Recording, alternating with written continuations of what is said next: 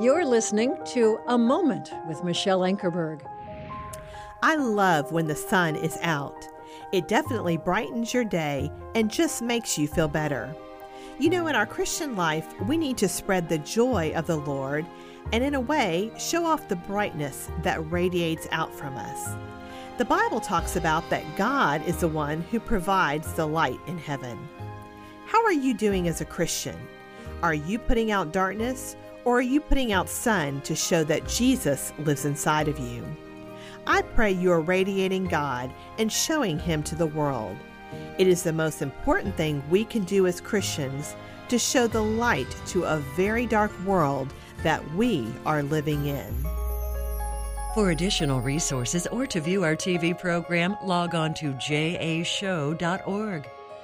That's jashow.org.